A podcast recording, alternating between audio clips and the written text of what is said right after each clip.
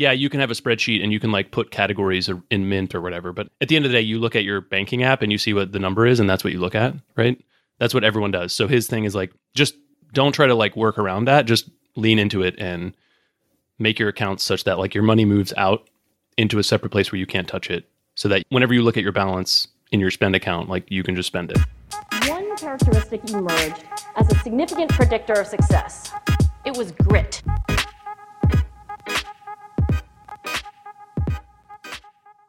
And we're back. Oh, we got a fancy new podcast tool. Yeah, we're trying. Well, I guess we're cheating on Squadcast with Riverside right now. So It's not that fancy because in approximately 58 minutes, this is going to completely cut off like the free version of Zoom. we've been running long, so this is a perfect constraint where the free trial will only give us 60 minutes to record. One of these times it's going to bite us. It's going to we're going to be in a good segment and then clunk, gone. Yeah. Well, Whatever. hopefully this records okay. Yeah, this looks pretty good. Ooh, what was that? Don't worry, it was just my ginger beer that I'm drinking. Oh, lame. Ginger Mm. beer. It is good though. I prefer Barritt's brand. Hmm. It's like kind of an ugly can, but it's extremely good. Yeah, I have. I think it's a cab. Something happened in the last year, I think, where I've just like completely something changed. And I can only drink like one, maybe two beers, or else I'll feel terrible the next day. I think you have the same problem. So yeah, that's been my so- story for a few years. It's it's so, Yeah. so sad. like I used to be able to do cocktails. Like I could do like you know, on a long night, like if it was a long night, I could do like four cocktails or whatever. If it's a short, you know, like hour or two, like two is my max. But even those, like I don't feel great the next day. And wine doesn't seem to phase me. I can just I can go to town on the wine. Just bottle service. okay, good. Perfect. We'll get real real change in Landon tonight on bottles Yeah. deep. Yeah, I still don't really do much wine for some reason. Not like anti it. I just never really do. I mean, But, maybe you're just not like classy enough, you know? yeah, I don't think I'm highfalutin enough. I need like some more golf clubs, as in any There you golf go. clubs, There you go. more than zero. So yeah, I think we're gonna do like a little bit of a new try a new format today, like slightly new, not that new, but Maybe this will be terrible. Maybe this will happen once, but we thought we'd change it up and try something new. Kind of carrying on from last episode where we just kind of rambled about Twitter, but a little more structured, I guess. yeah. When you mentioned that to me today, I had the exact same like at some point in the last week, I've had the exact same thought of like, why don't we just like discuss, you know, kind of random topics. It could be like things that like recent events or whatever, things on Twitter or like whatever topic, you know, that kind of comes at us and we just like discuss it. It could be anything. Instead of trying to focus on one particular thing that we talk about the whole time and ramble. So anyways, and we figured we just start out with like a little update. I don't even know if we have one, but the only update I really have is that and I posted on Twitter today, but we had our first deal closed that was not me in the business today. Mm-hmm. So yeah, it's all downhill from here, like autopilot mode. But yeah, that was pretty cool, pretty exciting. And I'm excited to see where that goes.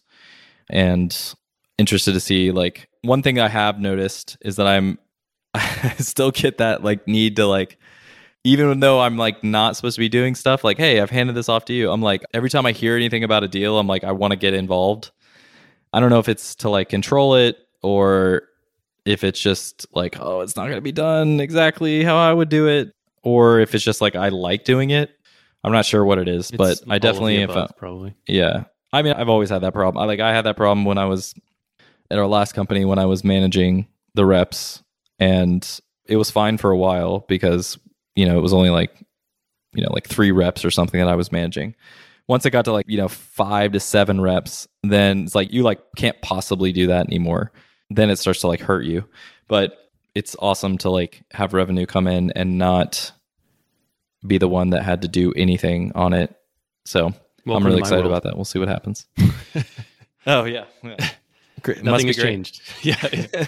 no, but I, I think there's probably a future. I mean, I think I know we've hit on that before, but the general topic of like moving from contributor to manager or, or however you want to frame that, that's something that is recurring and is something I've been thinking a lot about too. And I think parsing out what the feelings are is interesting to look at and inspect a little more closely about is it something you enjoy? And like guess what? You get to design your job and you can design it so that you can do some of the stuff you enjoy.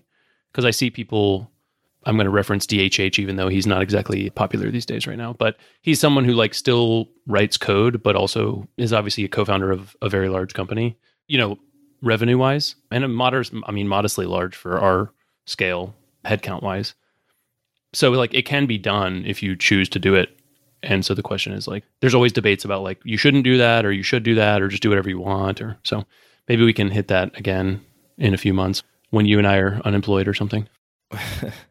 our particular sale is not well, a lot of our sales are not super complex. Some of them are more complex, like more traditional sales cycles, but I'd say for the most part probably, I don't know, 50 to 70% of our sales are very I don't want to say easy, but just like there's not a ton that you have to do strategically to get it done. And it closes within a fairly, like it's a quick sales cycle.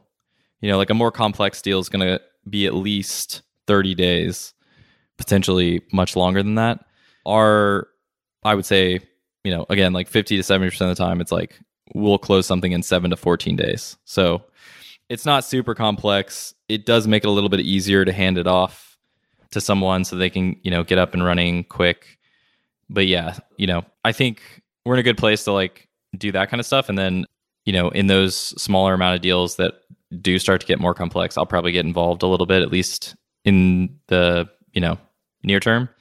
And then, you know, over time, hopefully that person picks up on a lot of that stuff and can take those deals to close as well. Yeah, I guess on my side, we're going through it's sort of a little bit different because I'm still writing code and stuff to some extent and reviewing a lot of code, reading a lot of code. But similar transition or sort of like phase because we have two other people besides me writing code. So, like today, for example, I did a write up of the last work cycle. So, on a psychological note, that was nice to do because we work in four week chunks and I find it to be like we can get a fair amount done, but not get completely lost and feel too detached from what we're doing but it is still easy to forget what you did four weeks ago. Like, so looking back at it and writing up a quick recap of the stuff we did, it's like, oh, we did a lot because you can get bogged down on what you're stuck in right now and it feels like you're just stuck. But you're like, oh, actually, we've gotten a lot done. And I think in our case, too, in a good way, we typically try to like under allocate plan project work to give space for like, oh, we uncovered some tech debt here or customer reported a bug here. Cause that's something that always bothered me in the past when we've had like more rigid sprint style stuff where you can't it becomes like this extreme it's an uphill battle to incorporate like some P1 hair on fire bug because everyone's afraid they're not going to like finish their project and get credit for it or something, which is not something I personally really subscribe to. But the flip side of that is that sometimes it feels like you're not shipping everything. Like you only have a few projects planned. And so we need to be better about surfacing those things that we ship. We're getting better at it, but surfacing the things that were not planned so that you don't forget that you did them because that's the part that you miss if you allow space is like what did I do during that space? So but yeah, I've been thinking a lot about similar things of like more of my time has been spent in code review and in like shaping out the projects and doing follow up on different things and having pairing sessions about different issues and stuff. And it feels awesome to also have people like fixing code that I wrote five years ago, or like taking things that are old and very basic and making them better with all the stuff we've learned and all the stuff that other people have to offer in terms of development. So that's super fun. But then, yeah, it's like I'm definitely not able to just like disappear into a hole and like write code for four hours. So that part is like it's sort of a mixed bag of feelings. But there's your episode title for you. But yeah, so anyway, but that's it. Yeah, we did a bunch of infrastructure and ops stuff, which is really good. And a lot of that stuff has not changed literally since five years ago for the most part. So it feels like a lot of catch up to do there, but it paid off. So literally paid off because we cut our Amazon bill by a massive amount as well. So boom. There we go. So with that, we're talking about. All right. Well, yeah, we can jump into the yeah. So we have seven PTI topics. style. Yeah. Do you want to do? I was thinking five minutes, but now I'm thinking four minutes. Maybe we do four minutes. Yeah, that's fine yeah, I don't know what'll happen there, but I guess we could roll into the first one, which is kind of like somewhat similar to what we just talked about. Oh, well, the first one was, well, I don't know what list you're looking at. what was the first one? I'm not even looking at a list. I just remember talking about that one. No, I mean, so like basically it's sort of like a question of like when is the right time to hire like if you have the type of business where it makes sense to have salespeople, you know, it's not like completely like product led growth, then what's the right time to hire a salesperson in your business? And this kind of comes from a tweet from Tyler Tringas where he was talking about I don't have the tweet in front of me, but he was talking about like hiring salespeople and how much like, you know, obviously the founder should sell things at first so that they like get feedback from customers and sort of also can sort of like get a feel for that sales cycle and the process and all that kind of stuff. But his thought was that companies should wait till they get to like around a million dollars before they hire a salesperson or like an account executive that's actually like closing things. And his reasoning was that pre 1 million in revenue, like you're not going to be able to get a good sales rep basically because good sales reps are further along in their career and you know good reps are never looking and that sort of thing right and that like someone that would be available at that stage like wouldn't have the like chops to like you know do more than just sell which is basically like getting feedback and like being able to pull back a lot more information from those calls that aren't just did I close the deal or not kind of thing that you know you hope that a founder would do. So, anyways, yeah, I don't know what you think, but my thought process. We have one and a half minutes left. okay, there we go. Just explaining. Was it after we like do the question, or maybe we'll have to add another minute? I'll give to you this two one. minutes. We get a bonus minute on this one. All right. I disagree with that heavily. I think, gosh, at our last company, the first sales hire would have probably been at like I don't know the exact revenue number, but I want to say like a hundred to two hundred k, maybe something around yeah, there. I think it was maybe before that. yeah, and that didn't mean that like the founder was like totally out of the loop on the sales side. Like they were still involved and still doing sales. It was sort but of an like SDR, like a hybrid hybrid role. Yeah. Yeah. But even like the tr- first true AEs after that, I mean, we weren't even at like 500k in revenue. I would guess there's a qualification here. I mean, like everything, it's a tweet. So, Yeah. but another dimension to consider is like the deal sizes, the LTV kind of, I don't know. Like if you're going to pay your salespeople a cut of, let's say, monthly or annual revenue of a new customer, like presumably the deal size, if your customers are paying $10 a month, then yeah, you probably need to get, and there's churn, a lot of churn, then you probably need to get farther along. But if you have higher price points and less churn, then maybe you can start earlier. Or Yeah, if you're I- funded a little bit, obviously. Yeah, totally.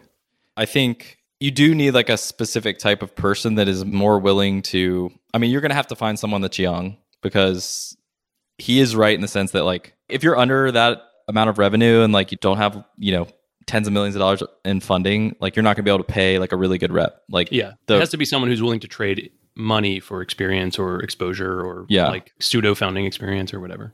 Yeah, I think you want to find someone that's like a kind of a generalist sales hire that is like interested in more than just sales or potentially like starting their own company one day. That's like what you're looking for. Somebody like first 2 or 3 years in their career. And those people exist for sure. I don't know if you could hear that beeping, but did you hear that? No, I didn't. I'm assuming that means we need to Time oh, is up, shift. yes. Time to shift. Okay. Our production setup is pretty basic right now, but Yeah. Well, we'll- yeah. but I think we hit on that. Yeah. So we'll try to link to these things. in the We'll try. notes. We'll link to it. We'll try to link to it. It might be after your podcast player downloads the episode, but we will link to them. Okay, so the second one is product manager. So what's his name? Levels, the guy Yeah. behind what was? I'm like Remote OK. Nomad List and all that stuff, right? He posted a tweet about the job title product manager that it's now the fastest shrinking remote job according to like his data where he's getting remote jobs on remoteok.com. So according to him, he said, I've been hearing people say with everyone going remote, PMs are not necessary anymore. and then he shows a screenshot. Another take in his tweet thread here is also because of the rise of product designer role, which is recent and offloads some responsibilities of PM. So obviously there's like other factors, but initial reactions. I mean, I could see both sides. Like, I do think that in a lot of circumstances, product managers are less like what you would think they are, or what I guess, you know, what the job title sort of specifies, and more project managers.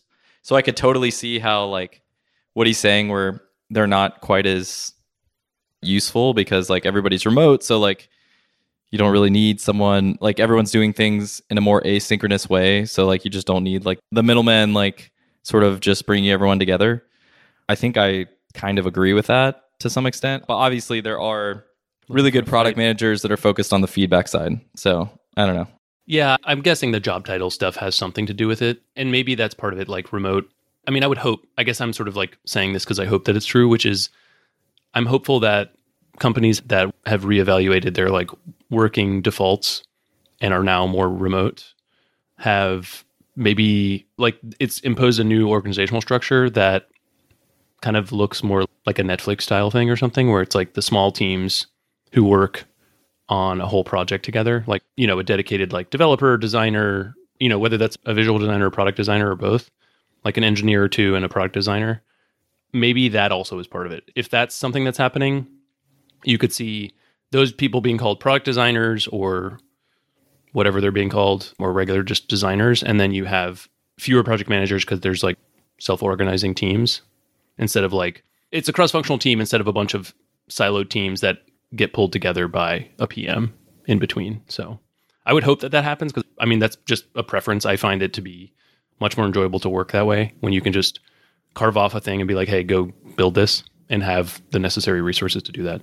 Of course, for us that's easy because our entire company is that's our entire team is that size. But I don't know, maybe that's part of it too. But I'm sure there's a lot of product managers who have. I was surprised that the tweet thread did or the like the replies in the in Twitter did not have a lot more pitchforks, but as in any that I saw. maybe the product managers haven't gotten on twitter today Yeah, maybe there's too many product managers and no one's hiring for them right now if they're remote. I don't know. Who knows? all the product managers over the past two years have been starting their own companies and raising like a bajillion dollars Yeah. Another thing is maybe they just saw this guy hating on product managers and decided not to post their jobs on his job board. And that's what his data looks like. there you go yeah. So, there you go okay. Well, on to the next.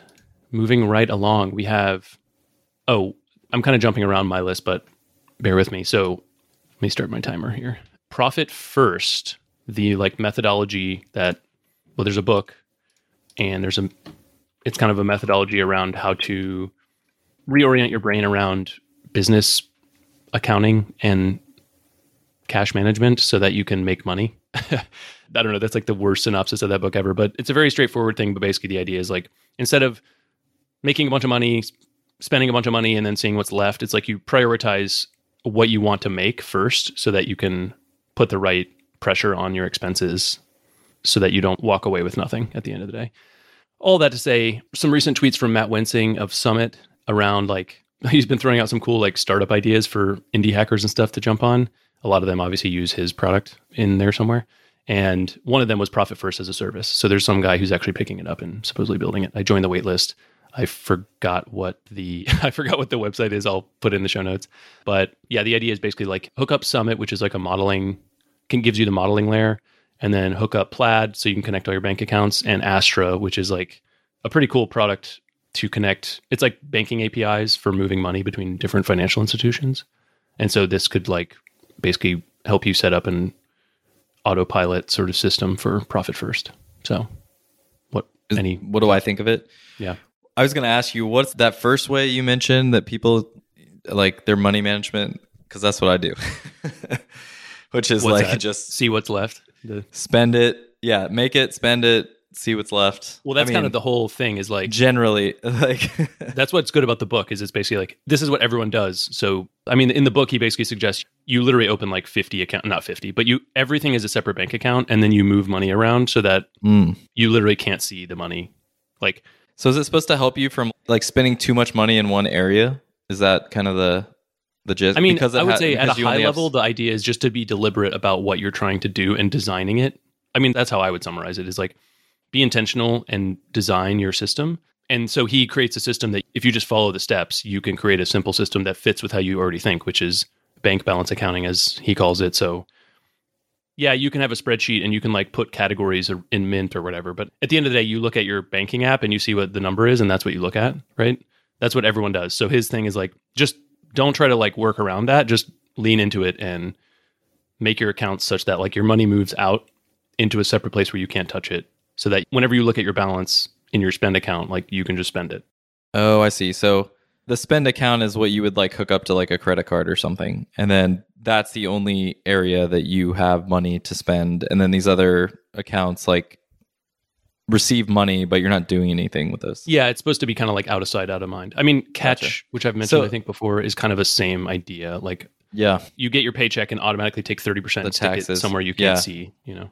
Yeah, I think that's cool. I mean, so like that person that's starting that business, I don't know who this person is. Hopefully they I don't know if they're listening to this, but I do think that it's really hard to get people to like I mean, you have set out and like you did a lot of research meaning like you read the book, you agreed with what was in the book and you like really focused on like building this out for yourself. I feel like getting a bunch of people to like change the way that they would manage their money having not read this book is going to be kind of hard. You know what I mean? Like that was like yeah, I feel like I the th- book is what got you to move. Like if people don't read that book, I mean, you can't like expect that hey, like you want to buy my SaaS product, read this book first. Hmm. you know, it's like I know they'll like break it down to like a simpler version of that, but I mean there is an educational component. I would say I don't know how big, but there are like subreddits and like there's communities around this stuff. Right. So well, yeah. If you sell I mean, into the I don't know what the you know cost of this will be or anything but i think you could probably sell it into that yeah extremely easily but yeah and what's cool about this is that since it uses astra like you don't have to move like i've done this on the personal side i've moved money to different institutions and stuff and it's kind of a hassle obviously. Right. So if you can like automate that i mean i would think in some ways it's like don't read the book just like click here and i mean you have to obviously buy into the concept but the idea is that like it should fit with your brain already because it's just like look at your balance and that's what you have kind of thing. But anyway yeah. tbd but i'm excited to see people trying it you know? Like i do think it's one of those concepts that i don't know if like people will like jump on board with this although you said there's like a community so those people probably would but like it is one of those moments in time where like i think it's probably good if people did that because there's so many people that are in debt whether it's you know credit card debt or mostly like student loan debt. So like this type of change to the way that they manage their money would be pretty beneficial to them i think. Yeah if you could like last long enough to become the, like the first thing people do instead of like re-educating everyone like i don't know if you were like 20 and you saw this and just did it you know like that was your first experience with banking or you know what i mean yeah like, that would be ideal but that's obviously easier said than it's done. so hard for people like taking on this as a concept for how you manage money is kind of about discipline even if you are moving that stuff automatically, like you know that it's there. You know you have more money that's there. But it takes work to go get it. So I think that's uh, the yeah. big thing. Is like you're feeding into like the laziness factor, which is like open your thing, here's what's left. All the other stuff you can't see and to go get it is like effort. So you won't But like it. the one thing that people will like spend effort to do is like go do bad. Well, but maybe at that point it's like you earned it. Like it's your fault now. like you did it. You have like blood pressure issues and you're overweight like you probably should just like like you think they just lay around and be lazy and like flop on the couch, but like oh I need to get McDonald's, so like I'm gonna get up and like go drive and get McDonald's, you know, because like I want that. I could see that being like a problem, but yeah, I don't know. I think it's interesting. I mean, I think it's especially if there's like a community around that already. Yeah, and I don't know how Summit will play in, but like a big thing I've personally found missing in this is like a visual builder component, like because I think it's much easier to grasp f- for someone who isn't like especially if you're not a developer, but also if this like concept doesn't make sense to you. Like, right, here's like a big pile of money, and you're going to like funnel it into these little boxes, like a flow chart sort of thing. So we'll see if that gets pulled in. Would there be like an automatic? I know we're past time, but yeah, we're. would there be like a template or something that this all fits into, or are they going to have to like set this model up themselves, or is that already set up? I mean, both. It's templatized in like so the profit first like methodology is templatized. Like to me, a cool thing here would just be like a canvas that you can just design whatever you want, but you would definitely want like click here for profit first and it just like pre-populates your thing. I'm sure that's how it'll start because the blank page can be a little scary if you don't know what you're doing. Obviously. Yeah, I got scared when I went in there. this was before their Yeah. their It's newest, better, like yeah. yeah i'm definitely i don't know if it's the right product for me like i don't know if i'm the customer but like it looks if somebody knows what they're doing i mean it's like you know it's the same thing as you i don't know like using a certain like programming language or something it's like i'm not the customer obviously but like yeah. You seem to like fly on that thing so like yeah i'm all for it let's let's It'll be cool Let's do it. when it's more like you tie it into other things because then the model becomes like a program that just lives there and you don't have to look at it too much. Right. So- yeah that's Anyway. cool next Okay, next. ding ding Okay, so we have three more, or no, maybe four. Meta stock Meta price and earnings situation, and I guess daily act or whatever DAU was it daily active users? Is that right? Yeah, various goings on of Meta and the pseudo, the perhaps fall of Facebook, minor dip of Facebook. What yeah I guess specifically we were going to talk about like the impact on businesses, especially because a lot of businesses in our world are running ads there. Yeah, I think, you know, obviously in the past, I don't know, what, like three years or whatever, there's definitely been this sort of movement to both in the public eye to like demonize Facebook for good reason, a lot for a lot of the reasons. And then I think just like legally, like from different like countries and stuff, also demonizing them and like trying to, you know, reap rewards in certain way, like legally, you know, like through GDPR and stuff. But yeah, I think so. The weird thing is, or like the kind of like unforeseen thing, you know, everybody's like hating on them. It doesn't seem like there's like any bright light for them. Obviously, they just had a bad earnings call where a number of the usage stats have dropped quite a bit. There's a bunch of other things. I don't remember what all was said on the earnings call, but it, like it basically was just like all like bad stuff. And of oh, course, also the everything dropped. iOS privacy stuff. Yep. Like, yeah. yeah. It was a lot of bad like future stuff. So like actually their Yeah, numbers beginning of a bunch of bad. yeah, their numbers are still like great. Like revenue wise, their numbers are insane. Like they're incredibly profitable. It's basically like this was the first time those things had dipped in like Exactly. what a billion quarters, basically. Well, yeah, because it's like for the past three years, again, like demonized by the public, demonized by politicians, demonized by countries. Like everything has been bad from a public eye kind of thing. But their numbers are so incredibly good that like that's the only thing like keeping them afloat constantly. and then finally, like, you know, numbers dropped, and so now everything is dropped basically. But I've read some different things and like listened to some podcasts and whatever, and it's like everyone's kind of like, yeah, it's like this is bad. Like they could just totally dwindle away into nothingness, and there doesn't seem to be like an easy strategy to get them back into the good graces. Like once you lose your users, I don't know. I've never built a social network. I don't know anything about that. So, but it seems like it's just like it's basically you're done after that. yeah, I mean, and I so- guess there's like stuff about the youth, not like Yeah, TikTok. yeah, losing the younger demographic and TikTok eating their lunch and whatever. Exactly. I mean, Instagram is, I guess, okay, but yeah, Yeah, you can't just be like IBM and like, oh, we put servers in that business like 10 years ago and they're just still spinning in there. Like that's not the way it works. Like they, you know, when it's all about attention, it's different. So, anyways, but I think like the thing that people don't think about that much, or at least like especially like the politicians and stuff, who, you know, I would assume are all like pro like small business and all that kind of stuff. Like if as Facebook falters, it's going to be very bad for small businesses, specifically small businesses that like you know really rely on Facebook as their you know Facebook ads as their area of growth. You know, you can say whatever you want about Facebook, but it's like their ads business has been like the number one growth lever for tons of the you know a lot of these like direct to consumer businesses SaaS businesses.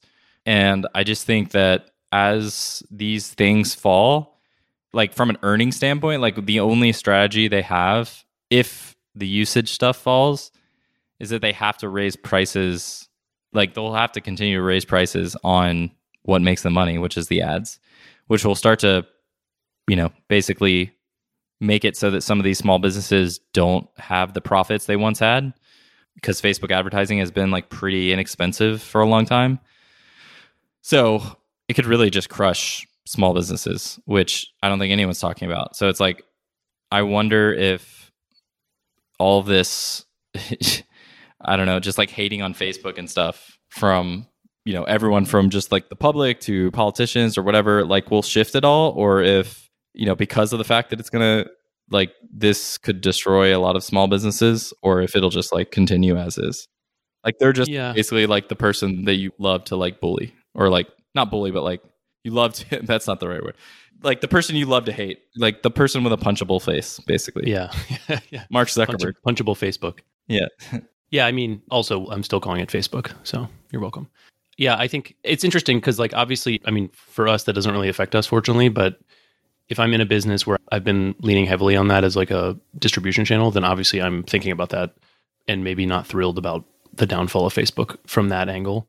But on like a broader time scale and like societal scale, I'm like, I think it's still probably fine. Like, you know, 10 years ago, we didn't have Facebook and everyone was like the world looked a lot different in a lot of different ways, but there were like small businesses selling stuff. And I mean, e-commerce was like in its infancy to some extent. So we haven't even seen what that might look like, but, or I should say 20 years ago, 10 years ago, there was Facebook. 20 years ago, there was no Facebook. The founder of Native, you know, that like arm deodorant brand. Yeah. Yep. So like a pretty big D2C brand. I didn't read it, but I saw some stuff about Shopify. kind of Yeah. Shopify dropped like 20% today, which is pretty crazy.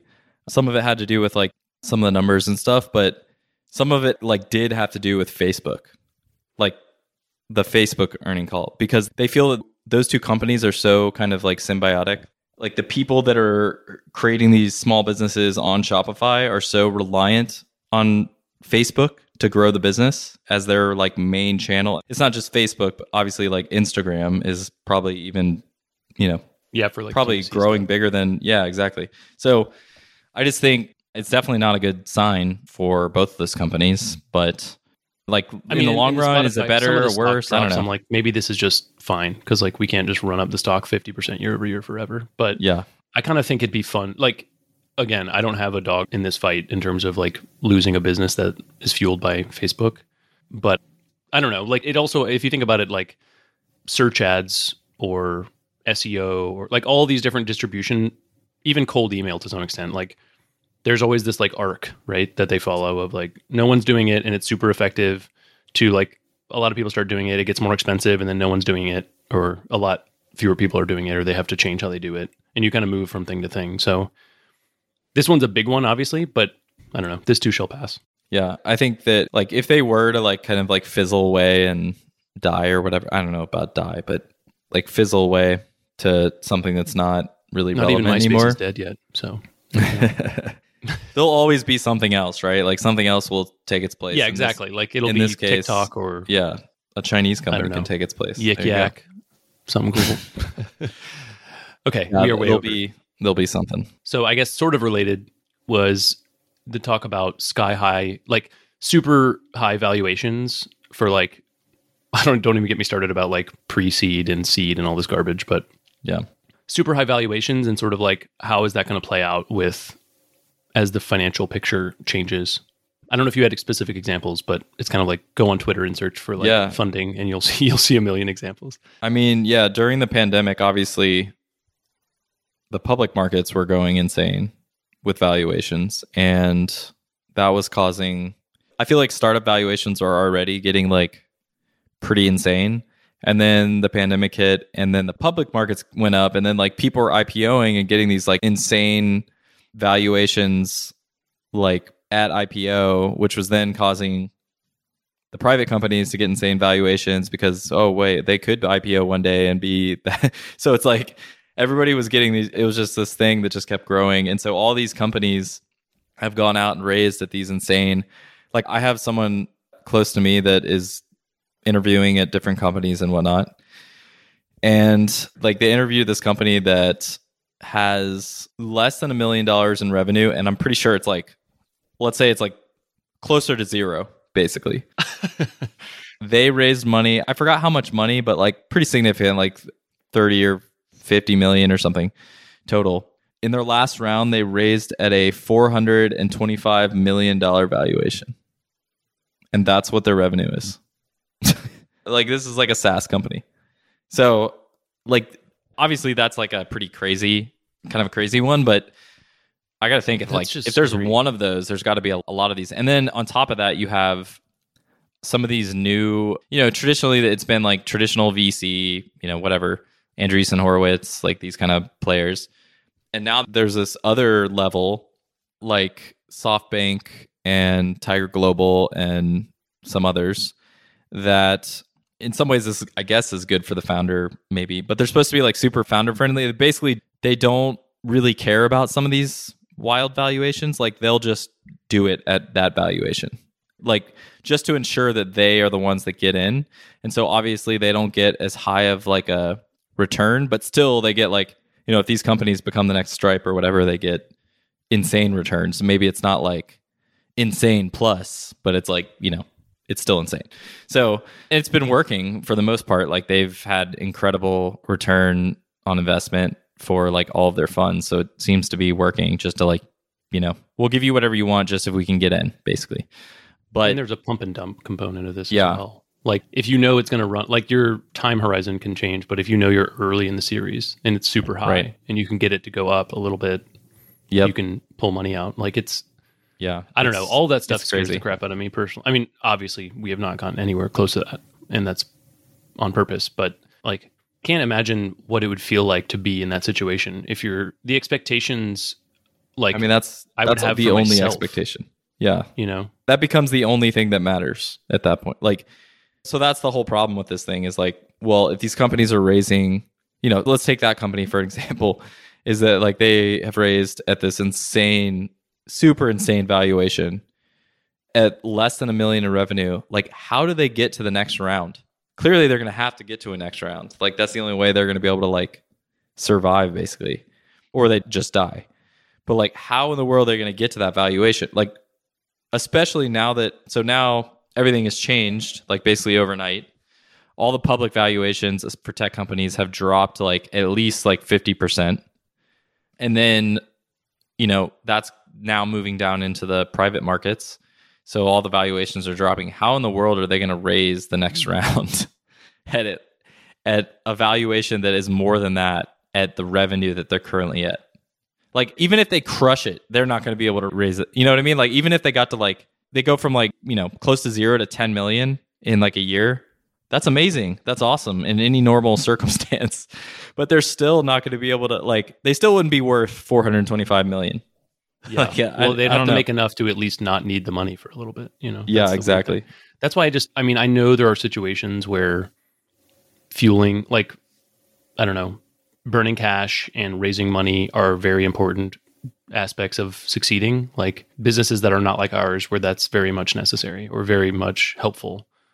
But as a default, I'm just like, I can't imagine, like, I don't know, signing up for that where my company has no money, no revenue to speak of, has a huge, like, has a very wild cap table and inflated valuations and I have a team and I'm burning money and my only focus is like who am I going to raise money from again? Like I Yeah. just it's like life support. I just don't really get it. Like it seems like such a mistake to be in a situation where you have no other option like especially if you're making I mean again, maybe this business is not a good example, but if your business is making like a million bucks and it's like a paid product with like even like semi repeatable or known distribution channel, like you should have a viable business. Maybe it's not a billion dollar company, but like you should be able to make money, you know? Well, this company, the interesting thing about this particular example, which I think is probably very similar to a lot of these examples, is that the investors, like the particular investors they have, are very highly, I mean, they're like top five investors in terms of like their reputation. Yeah. Like they're good investors and they invested at that valuation. So then you sit there and you're like, what? Like, what? Am I crazy? Like, what am I not seeing here? Like, this doesn't make like common sense. But That's where I'm sort of you of start like, to feel, I don't know. maybe I am missing something, but I still would like stay away. You know what I mean? Like, I don't want to play that game because it's scary. But Yeah.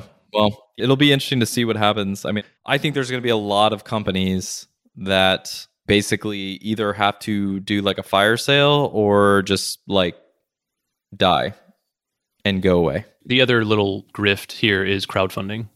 it's not totally fair to call it, but they also can try to raise money from random people who don't know what they're doing. So that's a thing. I feel like that's going to like die out a little bit, at least in the short term, because of inflation and all these different things. People have a little bit less money. It's not as like bubbly right now, especially over the next year as like rates change and all this kind of stuff. But what will be interesting is in like, let's say like two to three years, all these companies that raised all that money and like they were actually like decent businesses, but like they couldn't keep pace with the insane valuations and they had to like die off or whatever. Like I wonder if there's going to be a bunch of opportunities for smaller company like bootstrappers or like people that, you know, didn't raise at those kind of valuations, you know, to you know, win in those markets or jump into those markets and build stuff that, you know, similar. It's kind of like what Tuple, I don't know if that's what they did, but like that's sort of what happened, right? Is like you had like a company that built something really cool and then sold to Slack and it just like died out. That kind of stuff happens all the time. yeah, totally. Especially they do all the hard, like let's say they're doing all the education or they Yep. Make people understand what they like about a thing, and then you can just slide in and like become a viable business. like especially if they're doing like a couple million in revenue, it's like oh, that's a great business. Perfect. Exactly. And if you're a user of that first product, you know, you sort of have like build all these opinions about what you like about it, what you don't like about it, that sort of stuff. And then it becomes easier for you to build it all out, like if you want to. I think there's going to be a bunch of those businesses in like the next two years that are really good businesses if you don't raise at insane multiples. And then the like the next group of people that do start those businesses will actually have like a ton of success with those like markets or ideas or whatever. So, anyways, Yes, I have really fallen down on the timer, but yes. that's okay. But we have two more quick ones. One, I just started the timer, four minutes. This is sort of like a t- off topic, but I've been using Centered app. I think I've maybe mentioned it. I've been using it actually for a while. They've released, I don't know, V3 or V4, or whatever we're on now, but I actually started using it a couple years ago and it had some of the current features, but they've redesigned and brought a bunch of new stuff in. But the same core, which is make a task list and then and like go into focus mode and like put music on and do it. It's like Pomodoro style, so it's 25 minutes on with five minute breaks. By default, you can configure some of that stuff. Pomodoro is that like the pasta? Pomodoro is like what is it's a what is that? tomato timer. It's just like a methodology for Okay. So that's the 25 on, 5 off thing. But so one thing I used to I've tried this Pomodoro thing before like many years back. And the thing I never really liked was like my tasks usually aren't 25 on and 5 off. But with centered the thing that I like is you give each task a time and then that sort of persists separate from like the session time. So you can say like this thing's going to take me an hour and then like you'll still take a break every 25 minutes and you can obviously like play the break if you don't want to pause but your task time's still separate which is kind of cool so anyway but i know i sent it over to you i don't Yeah. i know you've used a little bit any initial Yeah. reactions Yeah, I, I mean, I have used it like the last couple days. I guess I haven't built like a habit of like going to it like immediately when I start my day. And then I have more calls maybe than you. I don't know. Or at least I have more customer calls than you do. So in those particular scenarios, like I definitely don't go to it. I'm not turning it on. So maybe I think I need to use it a little bit more to like build the habit of using it. But when I have used it, it's been good. I wish I could change the music. yeah you can change it i don't remember if it's premium only but you can change Oh, it to okay. spotify Yeah, yeah. I would love to move it to like just something else, but yeah they have like built-in music yeah, it's not horrible. But five stars not horrible have you tried like keeping your camera on? I know you have. oh no i, I don't yeah that's some of the new stuff like in the old version they didn't even have any of that stuff so i just Oh, got used to using it without that and now So like Mm. you can do like co-working sessions basically where you turn your camera on and you can have like flow groups and you can like stare at each other in the corner of the screen. it's so which I think is a cool. I think there's a lot of people who would like that and I've seen a Yeah. lot of products around that, but for me I'm just like no thanks. I could see it being interesting to do it with like your team or something, but I just feel like we're so async Are that it you just doesn't make working? Yeah. Like we aren't all working at the same time. That's like part of the point. So Yeah. I don't know. It's been good. I wanted a simple to-do list kind of thing cuz I mostly just use like the iPad pencil and just like I literally just write to-dos. So, yeah, it's been good from that perspective and I do like kind of going into the little like time limits and stuff like that. But yeah, I haven't yeah, built a habit around it yet. calendar, like they have a calendar thing too, which I used to use, more, but you can like sync your Google Calendar. So you can like actually, this is something I go through phases of being good about, but you can actually schedule the work too, which is pretty cool. Like you can literally drag a block on your calendar for the day and then like that's a really good way to force yourself to do the thing you said you wanted to do, you know? Yeah. And you can like do it around the calls. Yeah. You know when I didn't use it is when I went down the rabbit hole of like changing the look and feel of our website. and then I don't know if you've seen that today, but I Uh, yeah, I haven't, I haven't dug through that. it's live. Hasn't made it into my centered flow list or whatever. well, when next time you go to the website, you'll see a different look. I don't think anything's broken, but Perfect. it's possible. it's possible. Anyways, yeah, no, it's definitely cool. I'm gonna keep trying to use it for the next couple weeks and see if I build some habits around it. And I also none of these things are novel, but I found very effective to just like the night before spend five minutes and write down the tasks that I'm going to do the next day. And like I find that when I wake up and I go, I just leave the app open, like taking over the whole screen, and then I just sit down and I'm like, oh yeah, that's what I was going to do. yeah, To try to like avoid just getting lost in the BS. But yeah, stay tuned for more on that. Okay, so we have five minutes left before this thing cuts us off. So our last topic was before we hit record, Landon was referencing a Super Bowl commercial or something, I think. So the last topic was what was your favorite part of the Super Bowl? or did you watch the Super Bowl at all? And my response was I did not watch the Super Bowl, so I oh have, my gosh, I have no favorite parts. that's embarrassing. It's not like a comment that I didn't watch it. It's just that's just what happened. I don't understand how that's possible. Like people like build their like days around that. You know what I mean? Like or build their weekend around that. But the funniest part was you were like, "Yeah, I was just watching some other t like you literally were watching TV. You had the TV in front of you. Well, not when it started. I mean, so it started. I'm like hanging out with my kids. We're not. Yeah. We're like then we eat dinner, and then I put them down for bed. Like by then Good it's Lord. like seven thirty eight. Then I eat dinner. What did you watch? I'm assuming uh, we probably watched The Righteous, like The Office or something? that. No, Oh we're my streaming The gosh. But I also like I started watching TV midway through the game and stopped watching TV.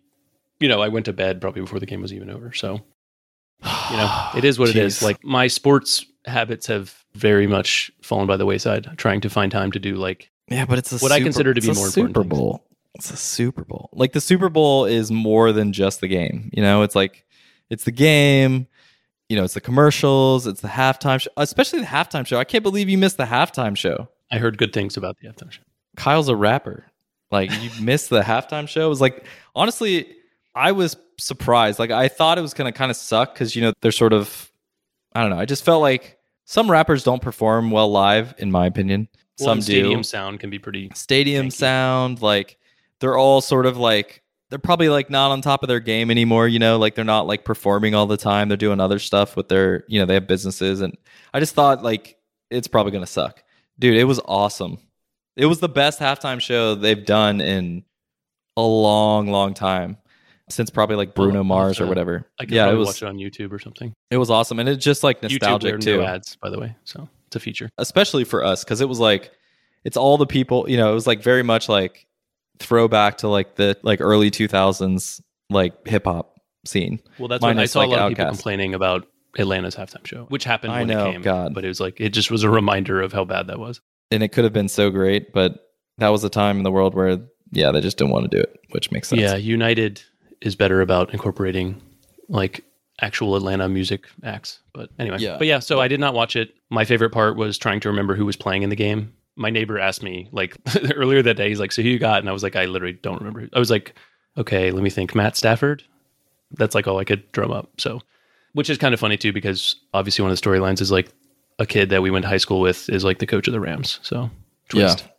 but he learned everything from me. So, and a georgia I have to say. guy like someone kind of from georgia like he went to school in georgia even though you hate georgia I mean, not really, but I'm supposed to, I guess.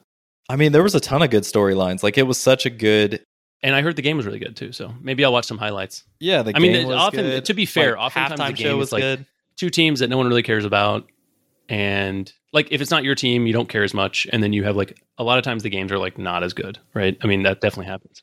The best part about that day was that Tom Brady tweeted out a picture of his phone calendar that said like Super Bowl at and he's just like shit. That's all it said. like he just like that was the best part of the whole day. Tom Brady wasn't in it and I just can't believe he didn't that's wild to me. Like I don't know anyone that would just not I mean, I know some people that wouldn't watch it because like I would expect them not to watch it. Like you don't watch anything. They don't want to watch any sports. But like I'm just surprised that someone that is a fan of football and other sports didn't even like turn it on. I've brought You should have come mind. I had a Super Bowl party for God's sakes. I had like we had like a huge, like a massive spread of everything, and now we have like 20 seconds left Yep. until this Yep. thing cuts We're gonna out. just get cut off. Should we just let it get cut off? That'd be a perfect ending. that would actually be kind of funny. But yeah. yeah. So, Well, anyways, also, I'm going to break your heart more, but that might not even be the first Super Bowl I have not watched. So it might be, I think, but in the past couple of years, it's been a little fuzzy. I mean, the Falcons didn't didn't do me any favors by breaking my heart. So the main reason to watch the Super Bowl is just to be like, oh man, there's like we only get one more of these things for like such a long time, and sports suck. Like this is the gap of time where sports are awful. yeah, well, United's Five, playing. Nothing. four, three. Okay. Well, All right. see you next time. Bye. Goodbye.